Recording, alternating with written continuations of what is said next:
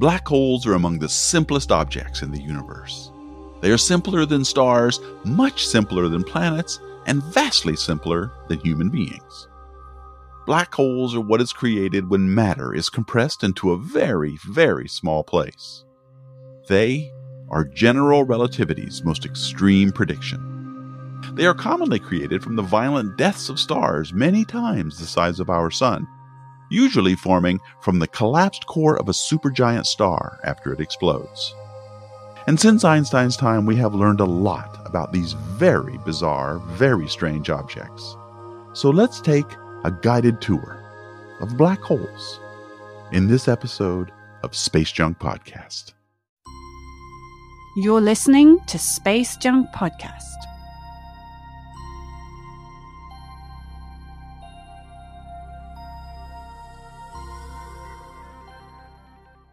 Hey, everybody, welcome back to another episode. My name is Tony Darnell. A little bit later, Dustin and I are going to be talking about auto guiders. But before I do all of that, let's talk about black holes. Now, I usually get a lot of flack when I say something like black holes are actually very simple objects. And from a physical and even a mathematical point of view, they actually are quite simple objects, but they are very difficult for us to imagine and visualize. And I think that's where a lot of the problem comes in. I mean, the basic idea goes like this: anything with mass also has gravity, and the and the the effect of that gravity on its surroundings is in a is in a sort of a warping of space time, a bending of the space and time fabric around whatever that object is. The more massive an object is, the bigger its gravity well, the more it distorts space time. And so, if you keep adding more and more mass, and you just keep doing the math until you get an infinite amount of mass, what ends up happening? Well, you get something called a singularity. And this is up until recently been just considered a mathematical point. This is a an area in mathematics where you had it taken to an extreme a lot of mass that takes up zero volume and yet has infinite density and this is a it is a mathematical point a, a, no volume zero volume. It takes up no space whatsoever and yet it has an infinite amount of density. Now these are very counterintuitive uh, concepts i agree and that does but it doesn't preclude the fact that these actually are pretty simple things black holes. However we have being a mathematical there's a big difference between having a mathematical prediction of something and actually being able to observe it directly and with ever since Einstein's time, we've had a lot of advancements in both telescopes, detectors, and everything else where we've been able to actually detect first the effect of a black hole on its surroundings. And then finally, we, it, we actually imaged a black hole directly just recently, back in 2019. So these are very strange objects, granted, but they're actually pretty simple. They really can be characterized by having only three different properties. One of them is its mass, obviously. And the whatever it is that made the black hole, the mass that goes into that singularity is defining what the black hole is. And that's called a Schwarzschild black hole. It's very simple. All of the mass is concentrated into the singularity. Remember, zero volume, infinite density. And the mass of how however much went into that black hole to create it in the first place, and we're going to talk about how black holes are created just a sec. Uh, but how much mass goes into it uh, determines its size. And uh, you know, a more massive object will have something uh, called an well, any black hole will have something called a an event horizon, and this is a point as you approach a black hole beyond which you can't get back out unless you go tra- faster than the speed of light. And another prediction of Einstein's theory of relativity is that nothing can go faster than the speed of light. So effectively, you're trapped. You can't get back out once you pass this point called an event horizon. And the distance of that, the size of that horizon, the radius of that horizon is called the Schwarzschild radius. So the simplest black hole of all is a Schwarzschild black hole. Just has a singularity and it's sitting there, attracting everything towards it. But if you add, there's another characteristic that black holes can have, and that is that it can be spinning. And if you take a Schwarzschild black hole and spin it, then you get something called a Kerr, K E R R, black hole, invented after the guy or named after the guy who described them mathematically. And if they do spin, which is really cool, then what happens is as you is as I just said, the black hole is warping the space time around it in a very severe way around a black hole. But if it spins, it's also twisting that space time fabric around it.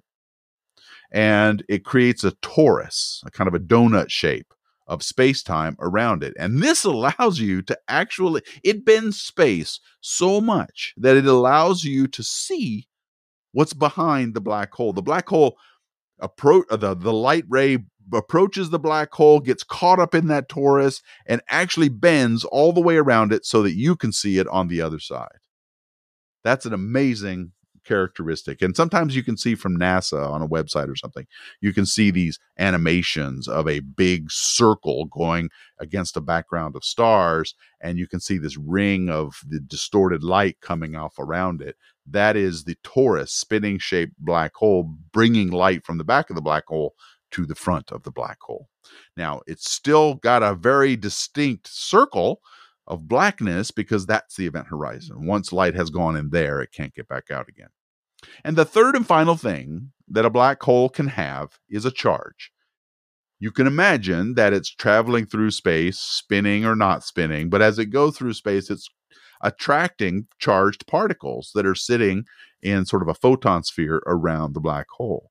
And these are, it's of usually a very small electric charge, but nonetheless, it's there. And it tends to happen when black holes bring in material from some nearby object, like a star or a cloud of uh, uh, gas or dust or whatever. It, it accelerates that those particles to such an extent that they end up being charged and it can end up sticking to the black hole for a little bit. But it's usually a pretty negligible property of black holes. We don't really talk about them much. So a black hole has mass, it has spin, and it has a negligible charge. Now, the most common types of black holes that we probably see out there are called are Kerr black holes, the ones that are spinning.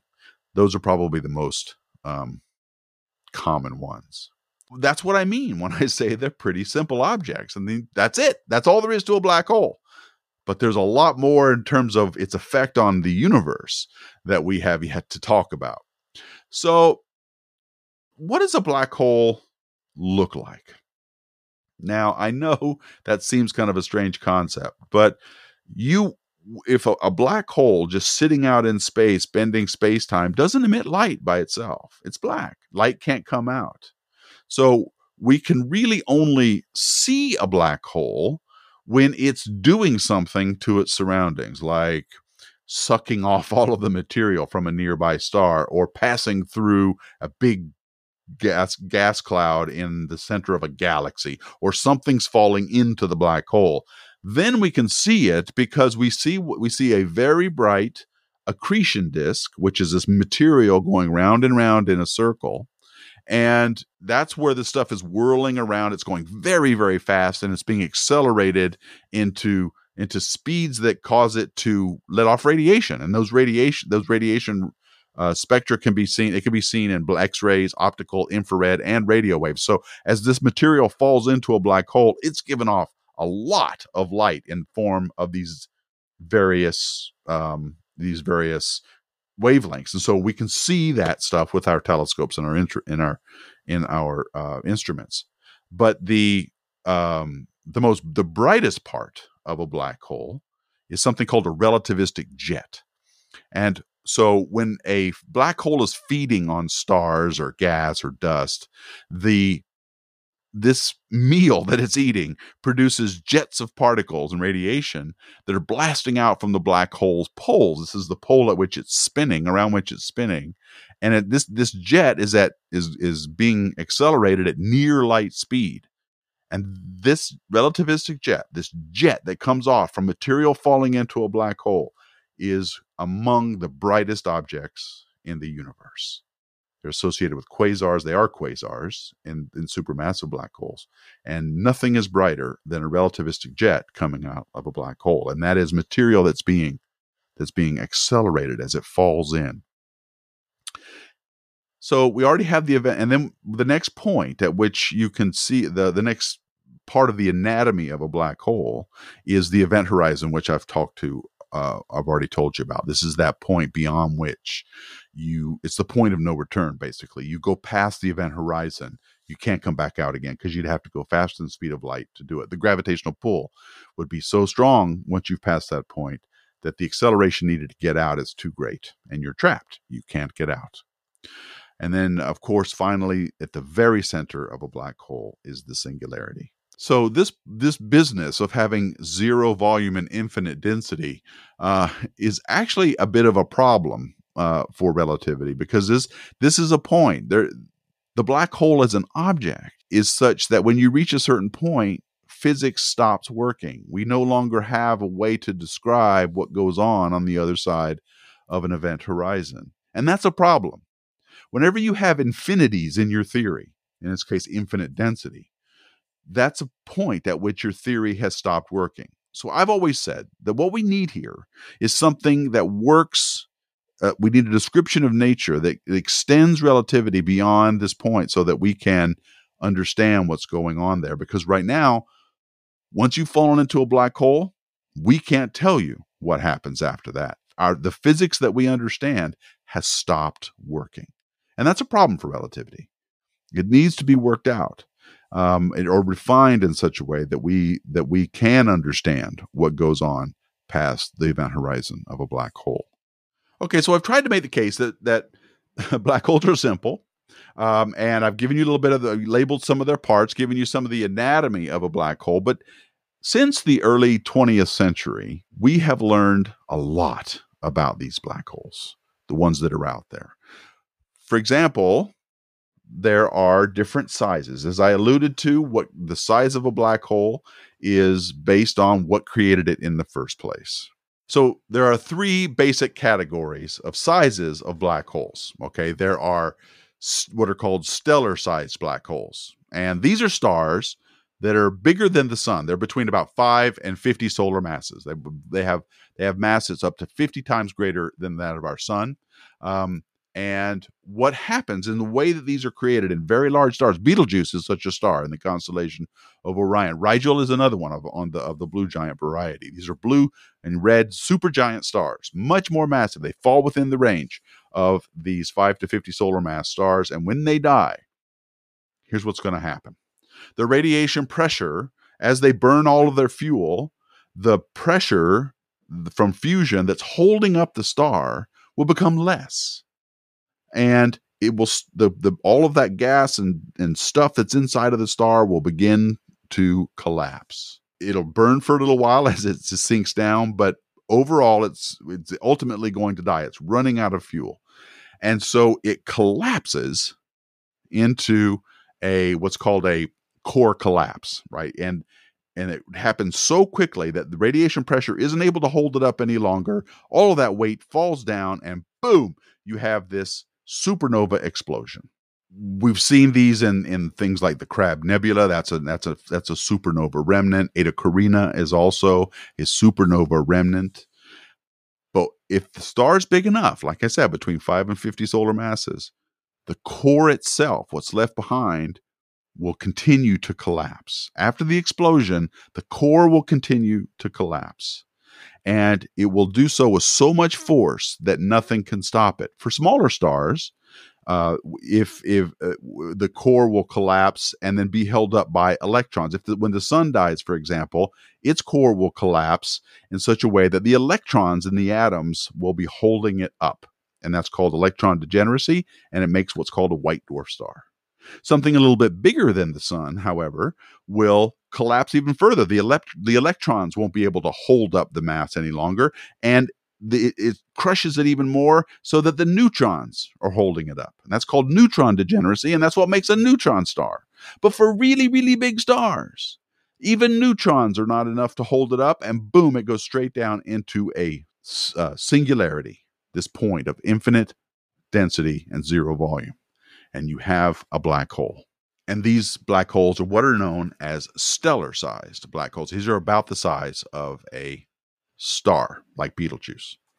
There's also another kind of black hole. It's called a supermassive black hole. These are black holes that are millions of times more massive than the sun, billions of times in many cases, and they tend to reside in the center of galaxies. In fact, it's believed that almost every galaxy in the universe has a, at its center a supermassive black hole, millions of times more massive than the sun. It isn't totally clear, though, how these supermassive black holes form. Um, they they could have come together from a bunch of stars that that exploded into stellar sized black holes and then and then came together over time uh, to make bigger and bigger ones. And then when galaxies merge and they come together they could their black holes could merge and make larger super or supermassive black holes. But there's a catch here. Astronomers have observed supermassive black holes in the early universe just a few hundred million years after the big bang now, that's not enough time for accretion of smaller black holes into bigger ones or galaxy mergers. The first galaxies are just still being formed during this time. So for them to already have supermassive black holes is a bit of a it's a bit of a mystery. How did those supermassive black holes millions of times greater than the sun get started so early in the universe? And observations are suggesting that there have been supermassive black holes in this period of the universe. The James Webb Space Telescope is going to come along later. Uh, here in just this year, it's going to start observing, among other things, the very first galaxies that ever formed, and hopefully give us clues as to why these supermassive black holes can be there so early on. But there's another kind of black hole. There's, in addition to stellar size and supermassive, there's this thing called intermediate. It's intermediate sized black holes. And this is a relatively new category. And pe- astronomers have not seen very many of these black holes out there. But these are black holes that have between about 36,000 and 300,000 solar masses. They're not as big as a supermassive black hole, and they're bigger than a stellar sized black hole. So we have stellar size can go from uh, 5 to 50 uh, intermediates can go from 36,000 to 300,000 and then supermassive to millions plus, right? So those are the three main categories of the black holes that we that we know about, but there's some interesting types coming up here in just a minute that we've just learned about even more of, and that's that's part of the, one of the things I'm most excited about.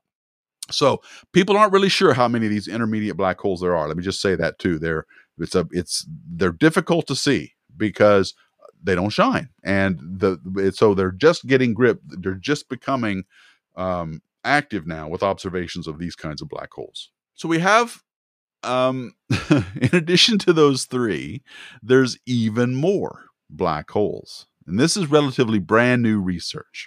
There's this thing called primordial black holes. Usually you need the death of a five solar mass plus star to make a black hole. But with the advent of gravitational wave astronomy, we can actually see the gravitational waves of merging black holes now using detectors on Earth. And those observations are suggesting that some of the events involve black holes of only a solar mass or so.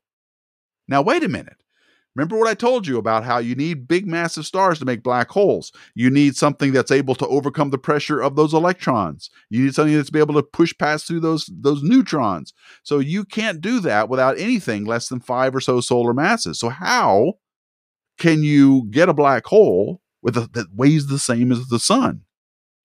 Well, it isn't totally sure that these exist yet, these primordial black holes. But if they exist, astronomers think that they were created in the first second of the Big Bang.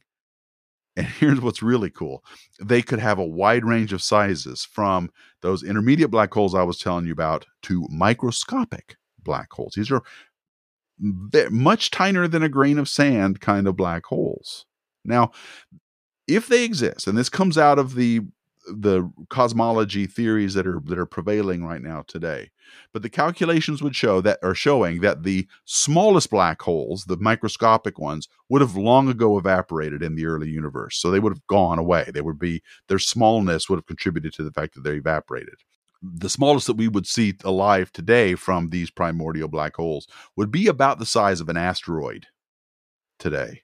So could you imagine a asteroid sized black hole and larger up to the Earth or even the, stu- the sun floating around the universe. They would they could still be around here today. And the thing of it is though, because of their masses or their on order of about the sun and a little bit bigger, these black holes, if we could see them with gravitational waves, would be hard to distinguish from neutron stars. Remember, neutron stars are the highest density, most heavy star that can exist before it becomes a black hole. So these primordial black holes would be on order and would have the same gravitational look, f- fingerprint, if you would, um, as a neutron star. So it'd be really hard to tell them apart if they exist. But if they do exist, then they also could help, and this is kind of a plus, help us understand and explain dark matter. Because it could be that these microscopic, or, or I should say, these smaller substellar, uh, subsolar, I guess, black holes could uh, accumulate in galaxies, in halos. And these could be a replacement, or at least a they could be what we're seeing as dark matter in our observations. So, um, some people think these black holes they could in fact be dark matter. So that's one kind. That's what primordial black holes are. But there's another kind called micro black holes or quantum mechanical black holes. And now these are kind of a subset of the primordial black holes. They're really small, but their quantum mechanical effects play an important role here. They're generally much, much smaller than a stellar mass, probably around the asteroid level masses. And they would be they would have been created in the high density environment of the very uni- early universe, just after the Big Bang. It was a very weird place. And so, in that weird place, you could get these microscopic black holes, these quantum mechanical black holes the reason I'm talking about this is because I don't know if you remember back in the day when they first turned on the Large Hadron Collider back in, in, in Geneva, in Geneva, Switzerland. People were worried that that collider would have an environment very similar to the early universe and could create microscopic black holes, these quantum mechanical black holes, and destroy life as we know it. and it was a, so I went to their website and just to kind of look up, up some of the responses to this. And um, there's a whole section on these quantum mechanical black holes on, on the CERN website. And there basically says that it's not possible under general relativity. But you can't, I mean, you can't have these kinds of quantum mechanical black holes. Black relativity predicts the ones that we do know about, but not necessarily these. But some theories, and they're quite speculative, will allow for these existence of these quantum mechanical black holes. And if they created them in collisions in the Large Hadron Collider, then they said, and this was big caveats, if we could create them, which we can't, but if we could, then they would only last 10 to the minus 27 seconds. So before they totally disappeared. Now, that's really, really small. Um, so there wouldn't be enough time for these teeny tiny black holes to start accreting matter and destroying the universe. So uh, that was something that uh, I thought was pretty interesting. So, quantum mechanical black holes probably are, are kind of iffy, but they are a type of black hole. And there's another kind of black holes, which are formed from neutron stars themselves. Remember, I keep going back to neutron stars because they're really interesting objects. These are the remnants of a star that, after it has exploded, its core was not heavy enough to make it turn into a black hole, but it almost was. It's so heavy that the neutrons in the atoms of the nucleus of the atoms of that star are holding it up. They're touching. They're they're it's not shining anymore. It's not it's not um, burning nuclear fuel. It's just sitting there cooling over eons uh, from the heat that was generated from its creation. But because they're on the edge, because neutron stars are on the edge of becoming a black hole, can they accrete enough matter on their surface, say from maybe a nearby star that it's orbiting around and it's sucking off all the material off of that star and onto its surface. Is it possible to create a black hole from that? Is it possible for the neutron star to suck enough material from its surroundings onto its surface in such a way that now the neutrons can't hold it up any longer and boom, it goes right down into a black hole? Is that possible? And the answer is yes, it is possible, but we don't know if we can see that. um, because we need this is where gravitational wave astronomy comes in handy. We want to observe, our astronomers want to observe a heck of a lot more neutron star mergers to know if this is possible. For example, if you take two neutron stars and they're orbiting and they're falling in towards each other and they collide, chances are high that that will create a black hole. We need to see more of those kinds of observations to know if this possible if this is possible. But they're looking for it. So that's another kind of black hole that could exist. Now, I was at a star party. Um, I don't know. I guess it was before COVID, so it would have been a couple of years ago now. And I got to ask this really cool question: Is it possible to have a black hole created from a star collapse that does not explode? Is it possible for a star, when it begins its collapse, to go straight into a black hole and not explode? And like I said, most massive stars die in these core collapse supernovae that create a black hole when it's left behind. But astronomers have seen evidence of stars above 27 solar masses. They might end up as black holes without a supernova. There was one called N6946 BH1. You can tell the BH1 was black hole 1. Um, and it was the first star that was ever observed turning directly into a black hole. It turned out it was 25 solar masses in size and it was 22 million light years away. Now the the error bars on the masses are plus or minus enough that they that when when you do the math, anything over 25 solar masses could go straight into a black hole without blowing up. What astronomers saw when they looked at, at uh, N6946 BH1 was they saw a brightening of the star that was similar to a core collapse. They were thinking they were about to watch a core collapse supernova, but then it just faded away. No explosion. Now, the study suggests that, that did this observation that stars anywhere from 9 to about 23 to 27 solar masses are the ones with core collapse supernovae, while those that are larger than that go straight to black holes. So it's possible. It's possible that you can have a star blow up, or I'm sorry, you can have a star just collapse, just disappear straight into a black hole without a supernova at all. So there's a lot of very exciting new information on black holes that I wanted to share with you. And the thing to watch for, folks, is going to be gravitational wave astronomy. We now have the ability, using the LIGO Laser Interferometer Gravitational Observatory, which has several stations across the Earth, detect when two heavy things collide into each other. What they do is they send ripples, like it like dropping a rock in a pond. It is exactly analogous to that. When two black holes merge together to make a larger black hole, the resulting merger sends ripples out, characteristic ripples that we can see based on the predictions of general relativity on these gravitational wave detectors. They can also see as they as the detectors get better, neutron stars that also collide. And they've only seen one or two neutron star collisions so far. They're calling them mergers, not collisions. And uh, so there needs to be a lot more data on this question of whether neutron stars can can can merge to become black holes or not, and whether or not a neutron star can also accrete enough material that turn it into a black hole. These are all really new questions that are just starting to become possible to answer with gravitational wave astronomy. So exciting times, and in the far future, like in the 2030s, uh, ESA, the European Space Agency, is planning on launching LISA, the Laser Interferometer Space Antenna. And this will allow for supermassive black holes to be seen, mer- their mergers, galaxy collisions.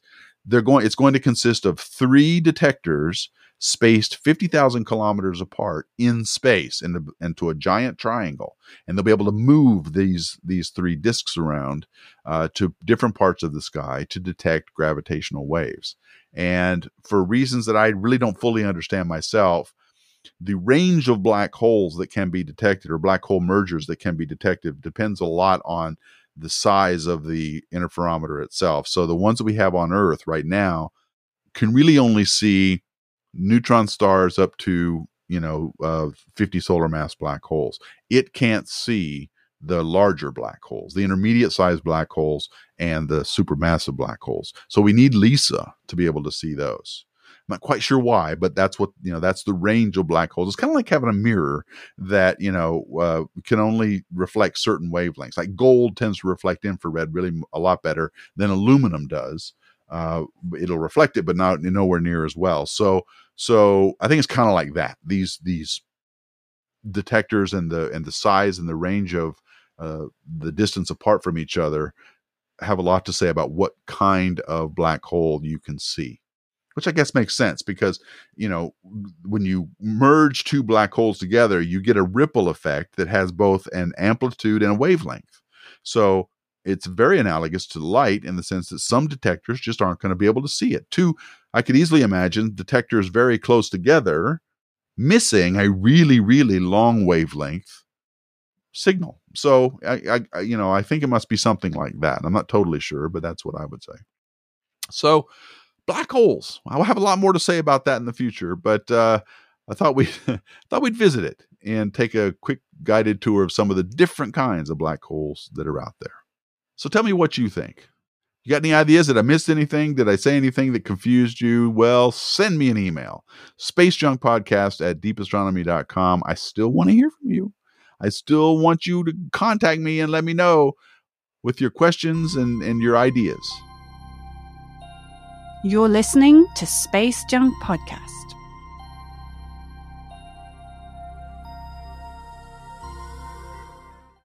Okay, so I got into this hobby way back when the dinosaurs roamed the earth. And what one had to do uh, when one wanted to image things through a telescope, which by the way used film, none of these newfangled digital cameras, one had to locate the object focus the object with the camera in place, which usually meant stealing a little bit of the light from the optical path off to the side so I could look at a star and focus and everything else and get my camera all set up. But then I had to take long exposures on order of minutes. And mm-hmm. I had to sit there with my little knobs on the equatorial mount and gradually correct my drive clock drive as it tracked the sky. That was not auto guiding. and the subject of today's segment is auto guiding because nowadays, what you can do, harumph harumph, is you can just start up your computer, harumph harumph, and then just tell your computer what you want to look at an image, and off it goes, and it tracks it automatically. So auto guiding. Amazing wow. technology. It is probably the one thing that gets beginners great images uh, than anything else I've seen. So let's talk about auto guiding, Dustin. What is it, and what do you need to guide automatically? So it's exactly that, you know, and I've seen the pictures of people sitting there looking through an eyepiece with, um, you know, trying trying to watch the star if it moves and put it back on track with the hand controller. And I can't imagine that process for a long exposure on film. Oh, uh, yeah. But I know that's how it used to be done, which is pretty incredible when you think about it. That people mm. were that patient and that committed to to sit there and do that all night in the cold. Uh, that's that's pretty incredible. But now what's done is you know this whole thing so you, are going to have two cameras on your system. You're going to have your imaging camera your primary camera which is actually going to be collecting the light that you're going to keep. It's the light that's going to be ultimately your final image. And then you have a second camera and that can be oriented a couple different ways you know whether it's through what's called an off axis guider which picks off a tiny amount of the light coming through the telescope kicks it off to the second camera or you know, a second telescope, even like a really small one called a guide scope, um, that sits on top of the other one or to the side of the other one and rides along on the mount to make corrections for it. And so this second camera's only job is to basically make a grid of the sky using its pixels. And then it's going to look at those stars that come through, and those stars become plotted across that grid right? So that it knows exactly where they are in relation to whatever pixel um, number that it's on.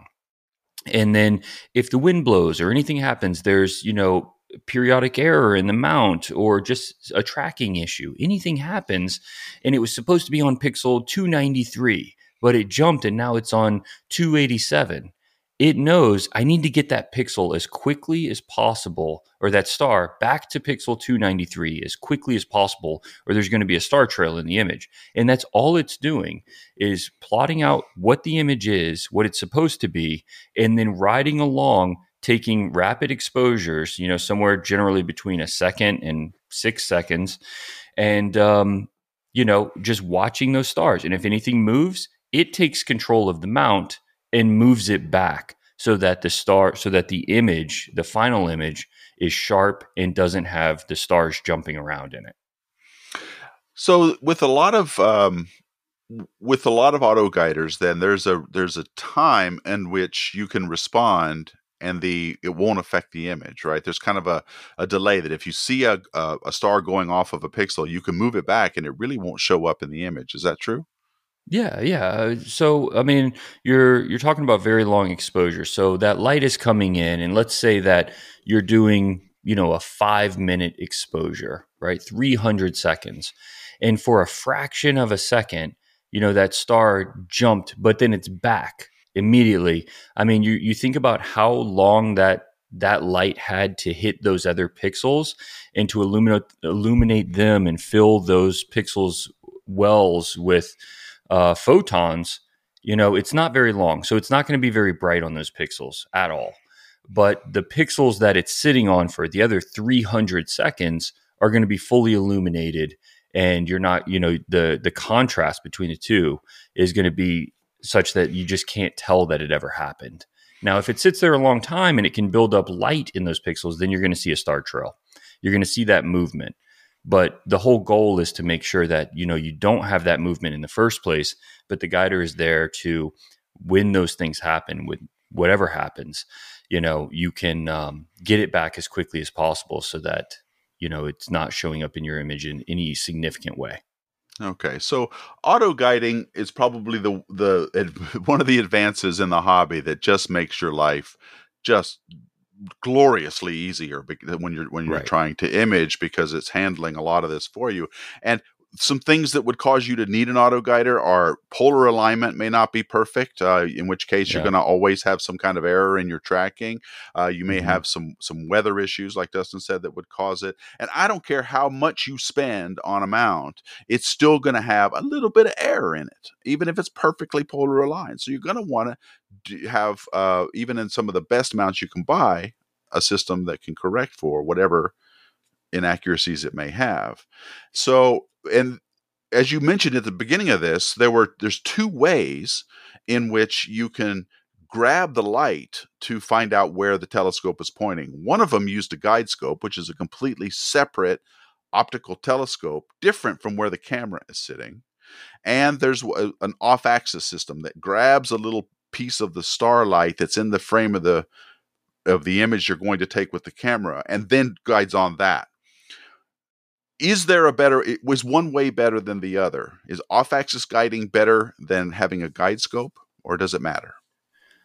So there's there's advantages to both. Um, the guide scope is certainly easier um, in getting started right? Because you don't you don't have to consider anything. It's its own independent system. It's a, a tiny telescope with a separate camera and you focus it using that little telescope independently of the main system. So when you make adjustments there, it in no way affects the primary system.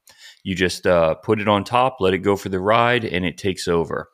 The problem with it is one, the the focal length is not going to be the same as the main system. So if you're shooting at 2000 millimeters, but you're guiding at 100 millimeters, obviously you're guiding at a much wider field than mm. your primary image imaging scope is taking the photo.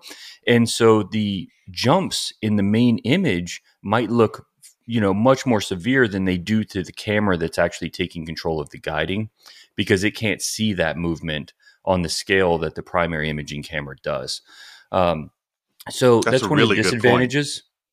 The one of the disadvantages is yeah that you you you can't ha- get the focal lengths most of the time to be identical um, the other disadvantage is that they're not going to be pointed the same exact place, which is called cone error. Um, you know, or they might flex. One might move and the other might not, and then that will show up in the image. right? So if the the primary imaging camera moves, then you're going to see that in your image and the the guide camera is never going to know what happened. If the guide camera moves it's going to try to correct that but the primary imaging imaging camera didn't need any correction. It was flexing from the you know the guide camera. So because it's not all the same system they don't see the same exact movement and that can be a problem as well so what people have done is they've they've uh, created off-axis guiders, which is a little prism that goes in the imaging train of the main system. So before, after the focuser, but before the filter wheel in the camera or just the camera itself, and it just picks off a tiny amount of light that wasn't going to hit the sensor anyway. So it's not casting a shadow on the sensor, and um, you know it pulls it up to the second camera at a ninety degree angle from the uh, the imaging camera. So the camera, the light is coming straight out of the back of the telescope or the side if it's a Newtonian, and then this little thing is kicking this light up to the second camera, which again has to be focused by moving it in or out. Um, and you know now you're imaging off the same exact light, which is much better in in basically every single way. The only problem with this is one, it's harder to set up because you know your um, you've got to put in the main imaging train and now adjustments you make as far as like how many spacers do i use? All of that affects how far away the um, the primary camera is because it's going in the imaging train of the main system so you're you're adjusting your back focus. The second thing is that this the primary camera and the uh, the guide camera have to be equidistant you know, so that they can from for the back focus that they can both be in focus at the same time. Right? That light has to hit both of them in focus. You can't have one in focus and the other not. They both have to be in focus. So it, it becomes a challenge of making sure all your adapters are correct. And that's something that generally people come to us for so that we can calculate it because it's a really easy thing to mess up. Um, the the last thing is that remember the other the other telescope when we're talking about guide scopes is getting a full complete image through a second telescope that's very wide field so you have tons of stars to choose from if you're using an oag off-axis guider on a long focal length system you have a really small prism that make that makes that light do the 90 degree turn but instead of having an, an entire field Remember, we said we're just using a tiny fraction of the light that's coming through the telescope. That means it's a tiny fraction of the number of stars that you can get. So if you're using a long focal length system, you might be in an area of sky that doesn't have a lot of stars to choose from, and now you just cut down the the field size to you know a twentieth of what it would have been even with few stars, and so you might not have a star in your imaging field of view to guide from. So you're going to have to do longer exposures to find one, or you're going to have to tilt the camera around to find one, which now changes your, um, you know, your framing of the target. And so it's not something that happens often. Almost every time, I'd say 99 times out of 100, you're going to find a guide star in your first try with an OAG. But it is something at long focal lengths to be aware of that there are certain parts of the sky that it can become a challenge. I've uh, a lot of professional astronomers tend to use the uh, off-axis guiding system just because mm-hmm. of the accuracy and the fact that they have right. uh, more sophisticated equipment. Uh, what about price? Is one uh, cheaper than the other? Or are they both cost about the same? A guide scope, a guiding system with a with a, a, a autocorrector yeah, on it versus really nice guide scopes are typically cheaper, less expensive than really nice off-axis guiding systems. Um, but it's not a drastic difference. You know, it's not like the o, the OAGs are going to cost you thousands of dollars. That's not the case at all. So I'd say they're they're pretty comparable, but you know, the the check mark probably goes to um, not only for simplicity but for cost to you know the um, the guide scope on that front.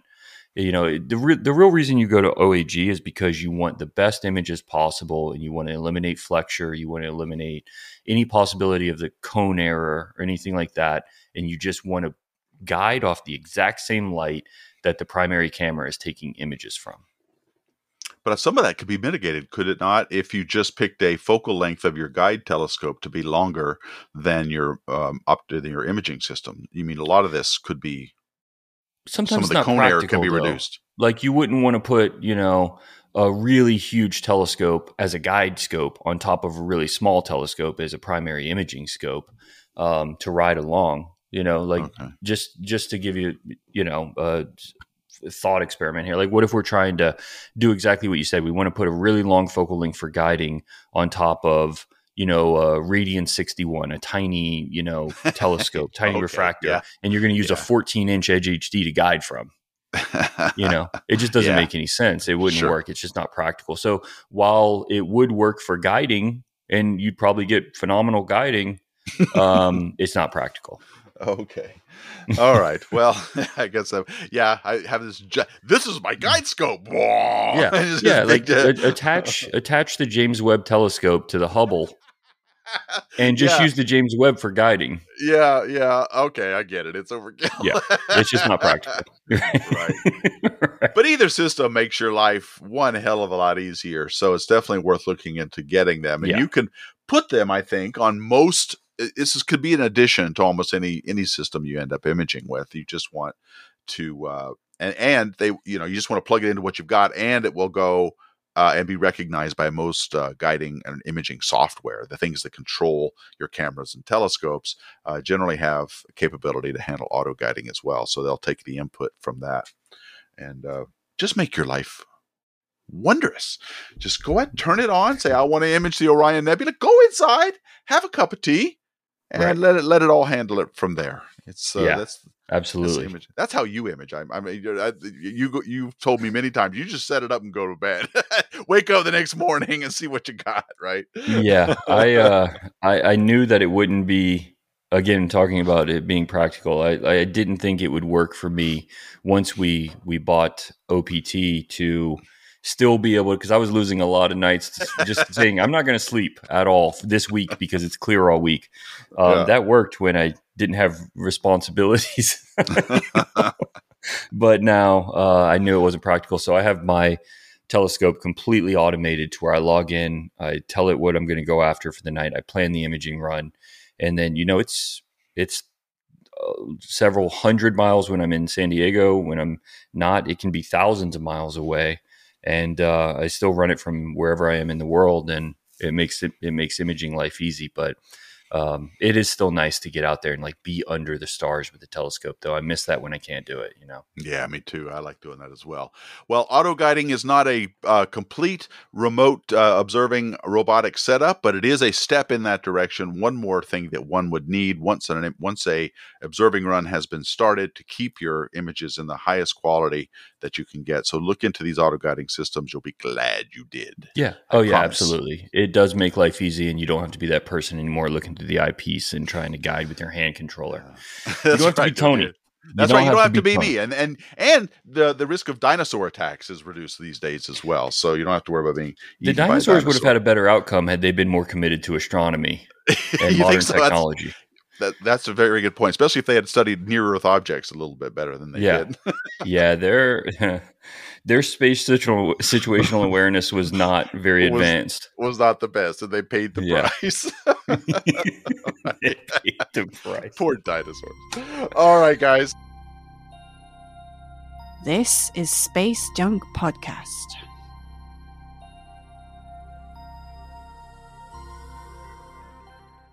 So I talked a lot about black holes earlier in this episode, and one of the things I mentioned was that the black holes that created in that were created in the early universe, the the evidence and the suggestions from the observations that there may be supermassive black holes at the beginning of the early universe is a is a is a conundrum. You know, how how can that be possible when there hasn't been enough time for smaller black holes to merge together into larger black holes to create supermassive ones? Well, the James Webb Space Telescope was designed and launched, among a great many other things, to look at that issue. It is going to be able to give us information and uh, uh, observations of the of a time in the universe where just a few hundred thousand to a few million years, hundred million years after the Big Bang, the early universe we, has been inaccessible to us because telescopes have not had the right combination of wavelength sensitivity and aperture to be able to see that far back in time. Hubble, with its 2.4 meter mirror and the fact that it is infrared, doesn't have the resolution capability to see that far back in the early universe. The Webb Space Telescope will see those things and we'll see not among the first stars and galaxies in the universe, but the first stars and galaxies in the universe. So we're going to get a lot of answers about how many supermassive black holes there are in the early universe, their various size ranges and distributions, all of these things. We're going to be able to get a, a handle on using observations from this amazing telescope. Well, I just wanted to update you.